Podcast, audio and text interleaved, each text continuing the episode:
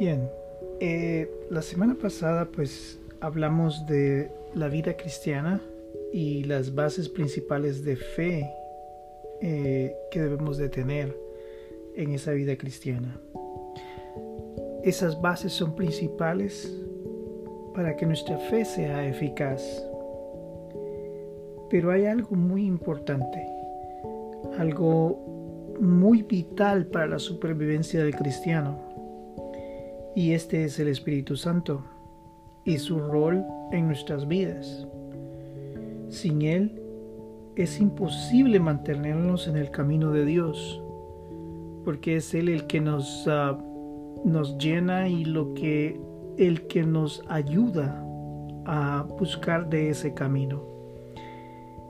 Él tiene una serie de funciones en nuestras vidas. Hay varios libros o capítulos dentro de la Biblia que nos hablan de esas o que nos iluminan acerca de estas funciones. Uno de los principales que yo he encontrado es en el libro de Ezequías, capítulo 36. Veamos lo que dice ahí. Versículos 26 al 29.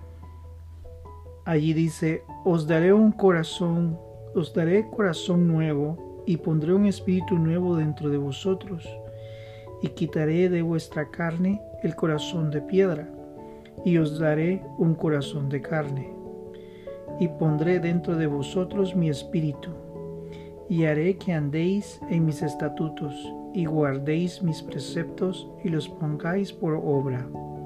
Habitaréis en la tierra que di a vuestros padres, y vosotros me seréis por pueblo, y yo seré vosotros por Dios. Allí nos muestra una función principal de ese espíritu, ese espíritu es el que cambia nuestro corazón, el que cambia nuestras vidas. Un corazón nuevo, una mente nueva. A través de la vida nosotros crecemos en distintos ambientes. Pueden ser ambientes bastante óptimos, en donde tenemos una familia integral, eh, una familia que se apoya entre ellos, o puede ser que nosotros no hayamos crecido dentro de un ambiente óptimo, o más bien podría decir sano. algunos han crecido en esos ah, hogares que han sido rotos y nuestra mente, por consecuencia, a veces eh, lleva ese problema con el cual nosotros crecemos. Es ahí cuando muchas de las personas tratan de apaciguar con cualquier cosa que pueda apagar todos esos difíciles sentimientos que experimentamos. Sentimientos de tristeza, de soledad, angustia, odio, venganza, miedo, etc. Y muchas veces esos sentimientos son los que nos guían para poder tomar decisiones en nuestras vidas. Es ahí donde encontramos la razón del comportamiento pecaminoso del, pecaminoso del ser humano. buscamos cosas como alcohol, drogas, relaciones ilícitas, comportamientos desviados. Dentro de esos comportamientos hay una envidia extrema, el daño a otros por placer, esquemas de comportamiento social destructivos. Si dejamos que estos comportamientos nos dominen, existe el definitivo, la definitiva final en el cual nuestras vidas son llevadas a una destrucción. La profunda depresión en la que dejamos que nuestras vidas se inunden nos dejan con pocas soluciones para con nuestra vida. Vemos que el futuro, eh, eh, no existe un futuro, de que hemos sido dejados atrás, que hemos sido abandonados. Esa es una vida de desesperanza, donde los demás nos han dañado enormemente, o tal vez nosotros hemos, hemos dañado a otros. Ahora, cuando venimos a Cristo, cuando aceptamos su salvación, este nos limpia de todo pecado. En ese momento, como veíamos en los estudios anteriores, nos volvemos en un templo y morada de su Santo Espíritu. Veíamos que qué es lo que sucede en nuestras vidas. Hay un, una situación que ocurre en ese momento que, que, no, nadie puede experimentar más que con, con, la, con el milagro que Dios ha hecho en nuestra vida. El Espíritu nos da una paz inigualable. Sientes un calor dentro de tu corazón que abraza tu ser. Experimentas los efectos de la reconciliación con Dios, que es ese sacrificio que hizo Jesús en la cruz del Calvario, nos permiten reconciliarnos con Dios. Entonces esa paz que experimentamos es inigualable. Yo lo he experimentado y lo he visto en otros. He, visto aún criminales o personas con pecados que uno dice enormes. Y cuando ellos vienen a Cristo, lo primero que dicen, esta es una paz que yo nunca había experimentado.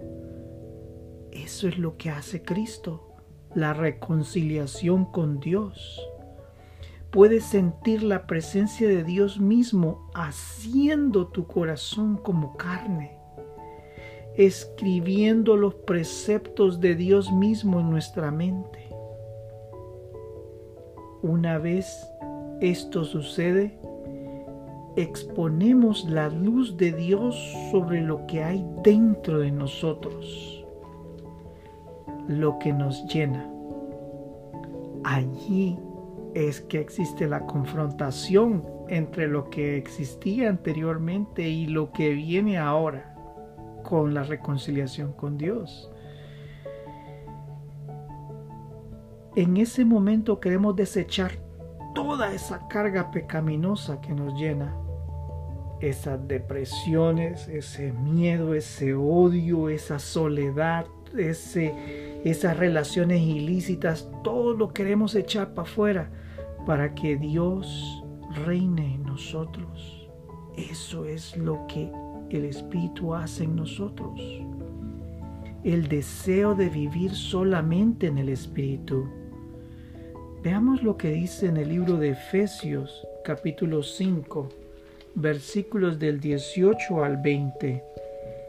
Dice, no os embraguéis con vino en el cual hay disolución, antes bien sed llenos del Espíritu, hablando entre vosotros con salmos, con himnos y cánticos espirituales, cantando y alabando al Señor en vuestros corazones, dando siempre gracias por todo al Dios y Padre en el nombre de nuestro Señor Jesucristo. Eso es lo que nos convence que hemos recibido el Espíritu. Dios nos está llamando a llenar nuestras vidas. Allí hace la comparación con el alcohol, porque ¿qué es lo que hacen las personas cuando se llenan de alcohol? Tratan de celebrar algo, tratan de ahogar las penas, tratan de, de, vivir, de, de disolver en su vida lo que hay a través del alcohol. Pero la Biblia nos habla de otro tema. En vez de llenarnos de ese alcohol, ¿por qué no la llenamos con el Espíritu Santo que nos da paz, que nos da una reconciliación con Dios, que nos muestra el camino hacia Dios? Eso es lo que nos convence que hemos recibido el Espíritu Santo, el cambio el cambio, la necesidad del cambio, la necesidad de sentir esa presencia divina de Dios. Eso es lo que nos convence que hemos recibido el Espíritu. Yo he crecido dentro de un ambiente eh, de, iglesia, de iglesias como bautista y pentecostal.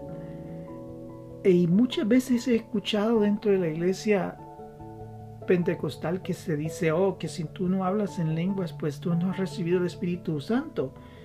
Pues la función sí es una consecuencia, el hablar es un beneficio, el recibir el Espíritu Santo y hablar en lenguas, pero el principal objetivo o el objetivo final del Espíritu Santo no es que tú hables en lenguas. El objetivo final es que tu vida cambie. Eso es lo que hace. El Espíritu Santo lo que hace es permitir que esa vida cambie, que la paz con Dios suceda, que exista esa reconciliación con Dios, que nosotros podamos sentir esa poderosa presencia de Dios y decir yo no quiero nada pecaminoso en mi vida, quiero echar eso fuera. Eso es el objetivo principal del Espíritu Santo, que tú puedas decir ya no quiero esa vida de soledad, ya no quiero esa vida de amargura, ya no quiero esa vida de envidia, ya no quiero esa vida llena de odio, ya no quiero esa vida llena de depresión. Yo sé que hay problemas que a veces son problemas eh, del cuerpo, que, que, tal vez la química interna de la persona tal vez no está eh, correcta, pero, pero Dios puede sanar y yo sé que Dios sana. Entonces, volvamos al punto que la carga pecaminosa es confrontada contra lo que el Espíritu nos está exponiendo.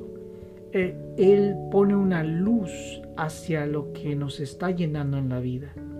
Y ahí es cuando nosotros decimos, quiero votar esto, quiero votar lo otro. Y a veces caemos, volvemos a levantarnos, nos caemos. Y en la palabra de Dios nos muestra de que aunque seamos torpes, Dios nos va a levantar y Él nos va a ayudar. Yo sé que podemos, vamos a caer, que vamos a levantar, vamos a caer, pero Dios sigue sigue, el Espíritu Santo sigue exponiendo esa luz hacia nuestra vida para que nosotros podamos cambiar. Esa es la función principal del Espíritu, el cambiar, el que esa palabra sea escrita dentro de nuestra mente y nuestro corazón, el, lo que nos da paz. Eso es lo que nosotros buscamos ahora que tratamos de votar. Para mí fueron años el poder entender esto. El, lo había experimentado a través de todo mi crecimiento, a través de todos estos años. Había experimentado esa presencia del Espíritu Santo, pero no había entendido qué era lo que Dios quería.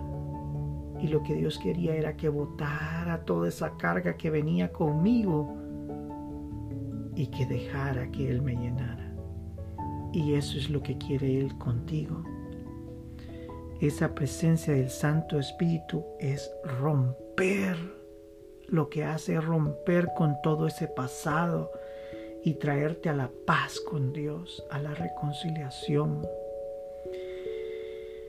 Cuando viene ese esa confrontación, lo único que queremos es cumplir con lo que Dios quiere. Queremos ese calor. Queremos que, no queremos que ese calor y esa paz desaparezcan en nuestra vida.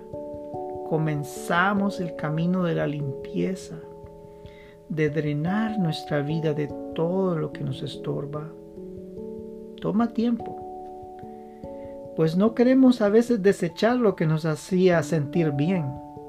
Y a veces nos, nos ponemos en una situación de que, en mi experiencia, uno dice, Señor, yo quiero esto, Señor, yo quiero lo otro, Señor, ayúdame aquí, que esto yo sé que me va a llenar.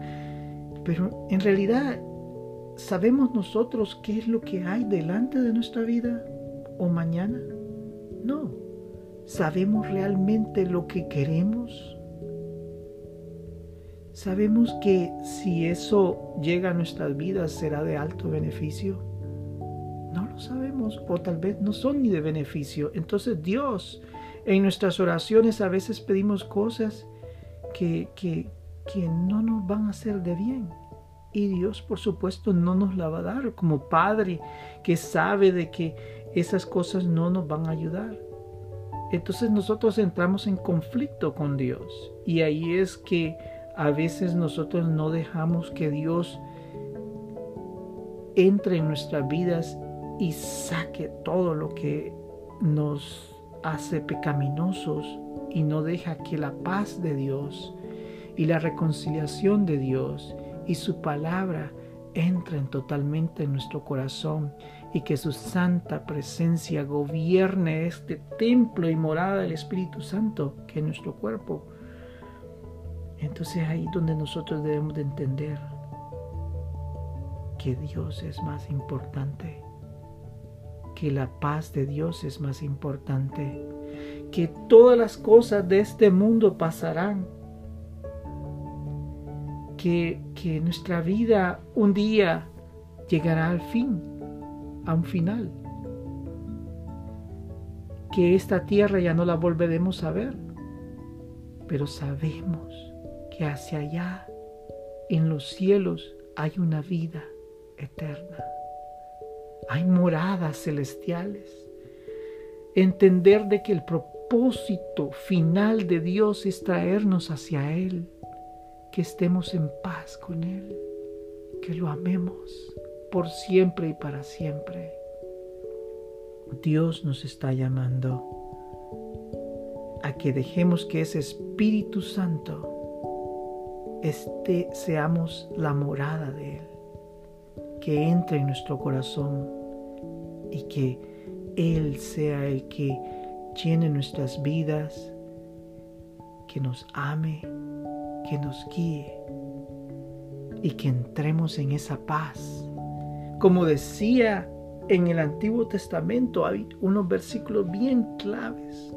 Ustedes no quisieron entrar en mi paz, por eso cayeron y pecaron. ¿Te acuerdas? En el Antiguo Testamento al pueblo de Israel, al pueblo que había salido de Egipto, le decía, ustedes nunca quisieron entrar en mi paz. Por eso es que cayeron. Y ese es el problema, que cuando no dejamos que el Espíritu nos llene de esa paz, allí es donde fallamos, allí es donde caemos, allí es donde le faltamos a Dios. Veamos lo que dice el libro de Romanos versículos 1 al 8. Dice, ahora pues, ninguna condenación, condenación hay para los que están en Cristo Jesús, los que no andan conforme a la carne, sino conforme al Espíritu. Porque la ley del Espíritu de vida en Cristo Jesús me ha librado de la ley del pecado y de la muerte. Porque lo que era imposible para la ley y por cuanto por cuanto era débil por la carne, Dios, enviando a su Hijo en semejanza de carne de pecado y a causa del pecado, condenó al pecado en la carne, para que la injusticia de la ley se cumpliese en nosotros, que no andamos conforme a la carne, sino conforme al Espíritu. Porque los que son de la carne piensan en las cosas de la carne, pero los que son del Espíritu en las cosas del Espíritu.